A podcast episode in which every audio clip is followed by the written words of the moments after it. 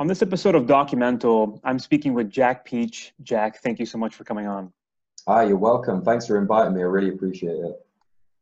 You have a phrase on your blog that goes by seeking harmony amidst the chaos. Could you talk to us about that? So, this actually came out of a conversation I had uh, online with uh, a friend, a mutual friend who you interviewed, Huntsman and he was basically giving a commentary on what he thought about me. And what he said is, you always seem to find the harmony. Uh, and then I sort of spun that and went on to yeah, sort of there's we're surrounded by chaos. We don't have much control over over our surroundings. Obviously, humans do have a lot of a lot of control over our environment, but in general, we are not in absolute control of everything. We're not. There's chaos all around us, and especially at the moment in the online world, there is a lot of different tensions going on. Obviously, the whole uh, sort of manosphere at the moment is is quite awash with that, with those uh, those lines that have been drawn in the sand a little bit. And for me, my whole goal is to sort of tread a path that is in the middle. It's to sort of seek a thread through that chaos that is always in the eye of the storm, as it were. It's you have a sort of a piece or a mastery that even though you're surrounded by chaos, you can find something that is harmonious within that. You do not have to succumb to the maelstrom. That was basically where, where that idea came from. And I like the idea of it. I, for me, it's a very, uh, it's a very interesting thing. It's, it's a way to make my own life as positive as it can be when I don't really know what's going on. You know what I mean? But I can I can keep treading a path that keeps moving me forward, and uh, yeah, find a find the the right way, the right way to live my life without being overly influenced by other people as well. That's a big part of it. Like with chaos, uh, I see other people a little bit as chaos. This sounds this might sound a bit like uh, of a weird thing to say, but for me, I don't understand another person right, I don't understand their intrinsic desires. I don't understand their intrinsic motivations. I don't know what's going on in their life. I don't know everything about them. I can just infer things from them. So for me, that's quite chaotic. I'm surrounded by people. We're social animals. And this isn't like chaotic in a negative sense. This is just how I sometimes view social interaction. It's quite chaotic. And I find that if you can find a certain amount of harmony within yourself, harmony within surrounded by other people, you can manage that chaos somewhat. It really makes you think with all the noise around us, it's, it's getting overwhelming, right? We have a lot of information, uh, but it doesn't mean that that information is useful or helping us in any way. So um, I guess finding the signal out of the noise is kind of a superpower these days, right? yeah, for sure. We've got so much sensory input, like, especially with, yeah, even before smartphones, we had a lot of input to take on in like compared to like evolutionary terms. You know, there's bright lights, cars, noises. Like uh, we live in, if you live in a big city, it can be 24 hours. You know, you're always getting this sensory input that is uh, is not natural, I suppose. We always would have had obviously sensory input, but like this is quite overwhelming. Again, chaotic and now with smartphones, you don't even have that detachment that you used to have. It's like if you don't put aside your phone or don't create spaces or rule, like I have rules around social media and stuff that I have to make sure it doesn't, I am having space, you know, like, uh, then yeah, it can be totally nowadays, like too much, too much information, really.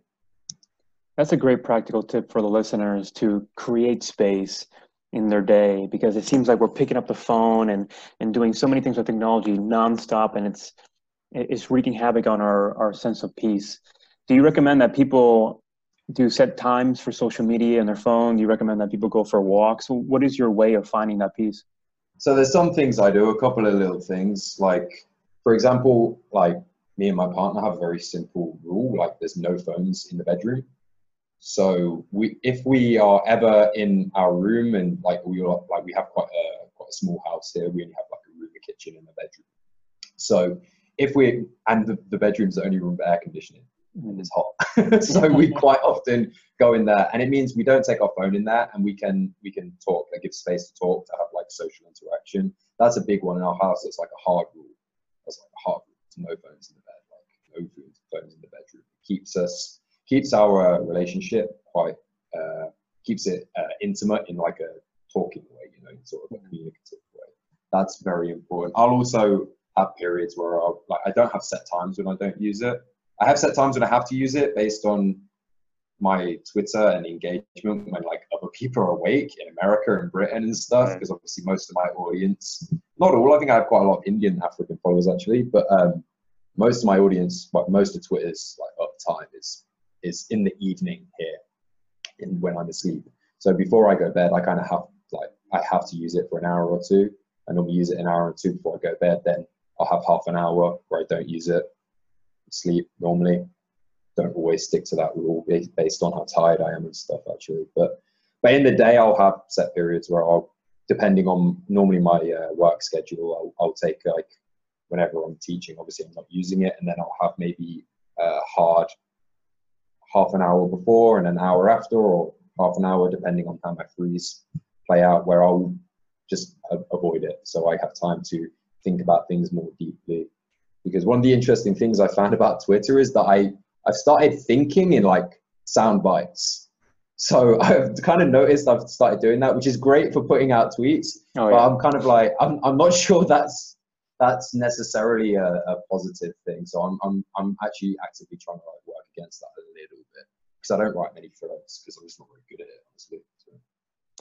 It's amazing the power of introspection. No, I when I look at your content, Jack, I've, I've seen a thread of uh, reflection and, and personal mastery. And there are two tweets that I wanted to talk about in this discussion.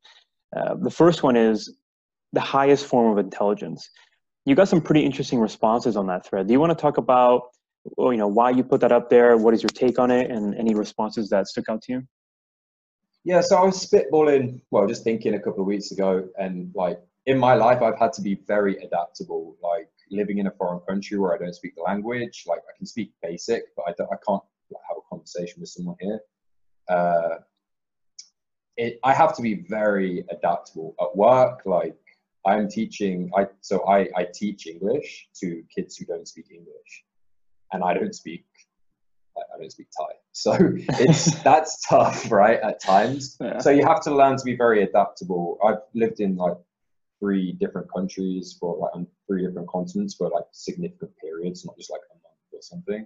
I've spent, uh, and in each of them, yeah, it's different culture. They might have similarities with Western culture. They might be different, but you have to adapt. So I actually put a, a, a tweet just sort of like ego stroking saying the highest form of intelligence is adaptability. Because if we don't adapt, we die. So for me, I, I think there is some strength to that. I, I, I'm I, I don't generally think in absolutes. So obviously, yeah, you have to write for your like the medium. But I don't tend to think in absolutes. But I do think adaptive, adaptability is a very high form of intelligence. But then I started thinking about that, and I thought that's just an interesting question to ask because I think it is quite personalized depending on your experience, and there's no right or wrong answer. We always talk about IQ on Twitter. That's a big one. I don't talk about that. I think it's a it's a measure, but it's a flawed measure. It's not something I'm particularly interested in. But we often get tweets about IQ. So I was sort of thinking, what actually is like the highest form of intelligence? There's no right answer. There's no wrong answer. It's going to depend on your your your life experience, your perspective. So yeah, I asked that question just to because I thought it'd get some interesting responses, and honestly, some of the responses were really good. In general, it seemed a lot of people seem to lean towards like social intelligence being the highest form of intelligence, which I was actually a little bit surprised at. Although at the same time, I'm I'm not surprised. I I agree, it's a super important thing. We are social uh, social animals, and if you if you can navigate the the social area, you will gen- generally be reasonably successful, or at least more successful than someone who can't. You know, you, you might not necessarily be the most, but you might do better in your life. Your life might be more more enjoyable than than someone who someone who can't. You know, like work, interpersonal relationships, it sort of bleeds into everything. A couple of people mentioned intuition as well, which I thought was interesting. I hadn't even considered that as an idea. So for me, that that's quite interesting. Something that I was thinking about today, but I haven't really developed any full full thoughts on it because, um, yeah, I need a bit more time to reflect on that. So, but there's there's some great. There was actually some very good responses in that thread. I was quite happy happy with it. Yeah, everybody should go check it out. yeah, it's good. I, I retweeted it yesterday, so it'll be on my, or maybe even this morning. I can't remember. Uh, so it'll be on it'll be on my feed. Pretty, pretty recent. We'll include your Twitter handle in the description of this episode so people can go check it out and follow you. But it makes you really think about the responses. You know, um, social intelligence. It makes a lot of sense. You know, we want to conserve our humanity in a world full of technology, mm. and our ability to communicate with ourselves along with others opens up opportunities. And um, I think that's the world we're moving towards. People that can communicate in an authentic uh, and engaging way will go very far. Yeah, I agree. I agree. I think the internet's not going away. Social media is not going away anytime soon. So it's that was also one of the big motivators behind me get deciding to get involved in this is because it's what, whether you think it's good or bad, the the future is moving in that direction. It's clear to me, and that doesn't mean we're going to like completely like interface. on. I don't think like we're still going to be we're still human. I hope we don't. Honestly, personally, um, I'm definitely not a transhumanist, um, but but still, I'd, I'd, have to be foolish to to not appreciate that and uh, try and work on that that that aspect of of my own my own life really. You had another tweet that goes along the lines of internal mastery. I mean, there's a lot of tweets that kind of go into that whole realm of discussion.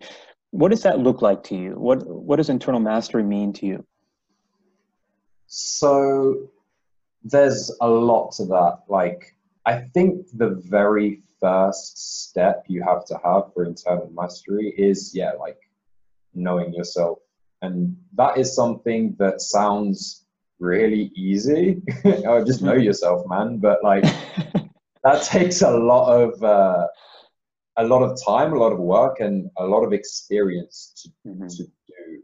So for me, like this is based on my own experience. Like I didn't really truly learn to like get to know myself until I completely threw myself out of my environment.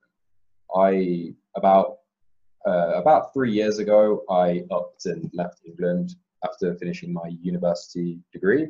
I I just I just left basically um, because I I didn't feel I was in a very good place and uh, in that experience, so traveling alone, I was on my own. I didn't have any support network or any friends, any family, anything like this.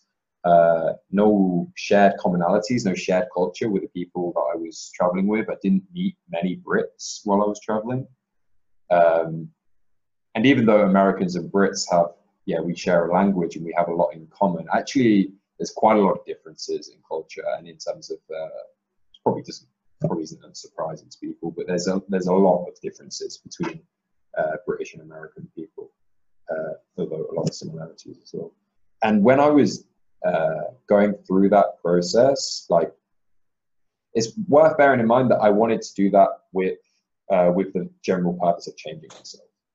So, like, I had a specific purpose there, and during that period, I reflected on myself. I I had a lot of time to think like when you're traveling, maybe six, eight hours on a bus with no one, often on your own, maybe you're like with the local people, you don't speak the language. That's a lot of time to think and reflect. And that time spent in reflection is the first step. That's the first step you need to take. You need to reflect on what you've done, who you are, what you feel about things, what you think about things.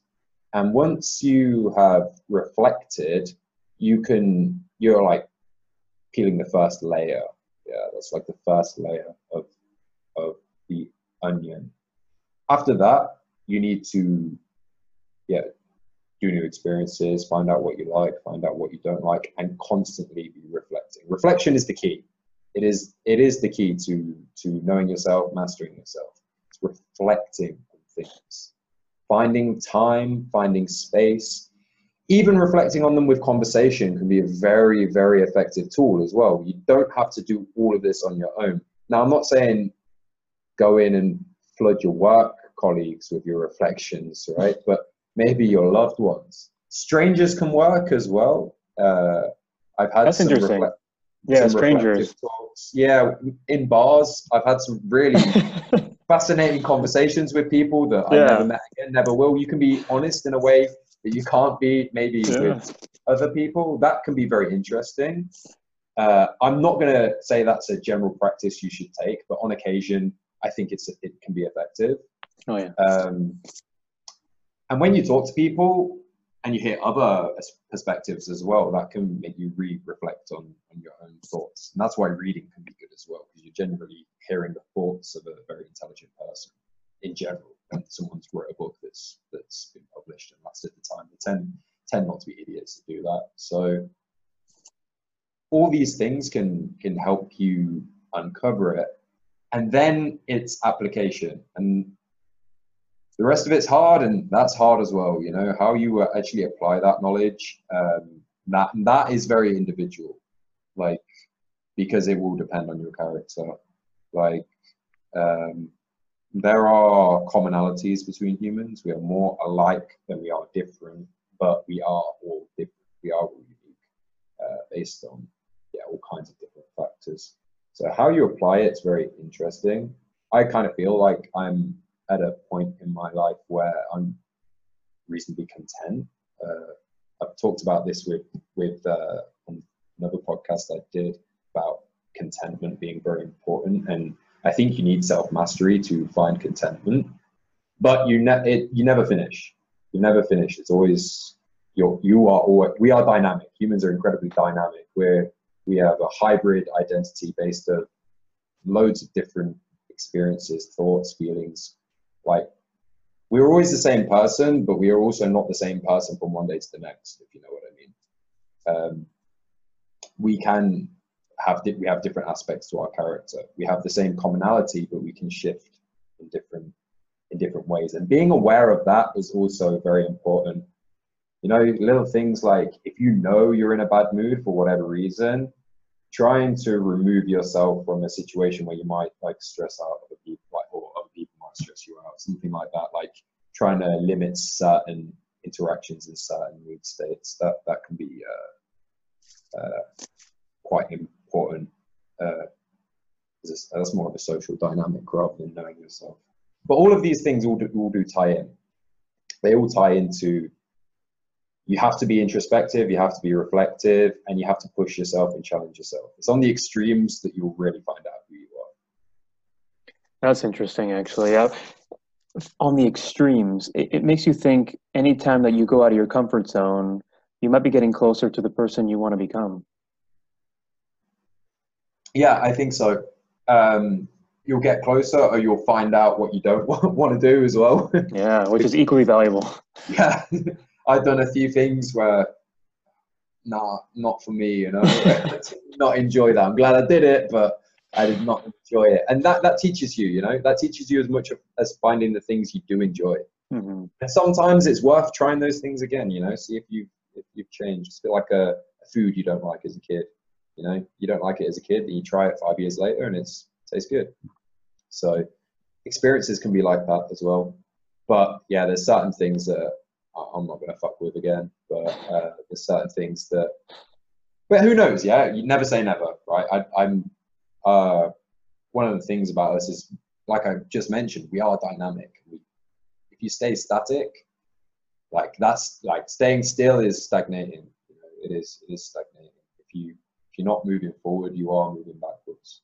Like I I do believe that, and that doesn't mean like, it's not linear. It's not a linear progression, but um, but you do need to uh, to constantly have like that old quote. You have to have a direction of travel. Don't worry about the speed you travel at it. You speed you travel it, but you have to have a direction you travel. And maybe it turns sometimes, the enders, but in general, you you have a direction that you're working towards. Well said. Uh, to close this interview, Jack, could you give listeners uh, an idea where to find you online? so I'm best to find me on Twitter at Think in Peach. Obviously, one word. It's Twitter at Think in Peach.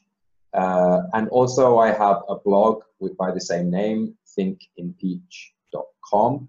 I uh, I'm not uploading as frequently as I'd like to that at the moment. I'm busy.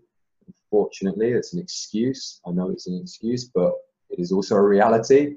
So I'm trying to I'm trying to get things out on that more. Trying to trying to get uh, more blog posts out on that. But my main focus is my Twitter. Like I'm I'm I'm more active on Twitter than anything else.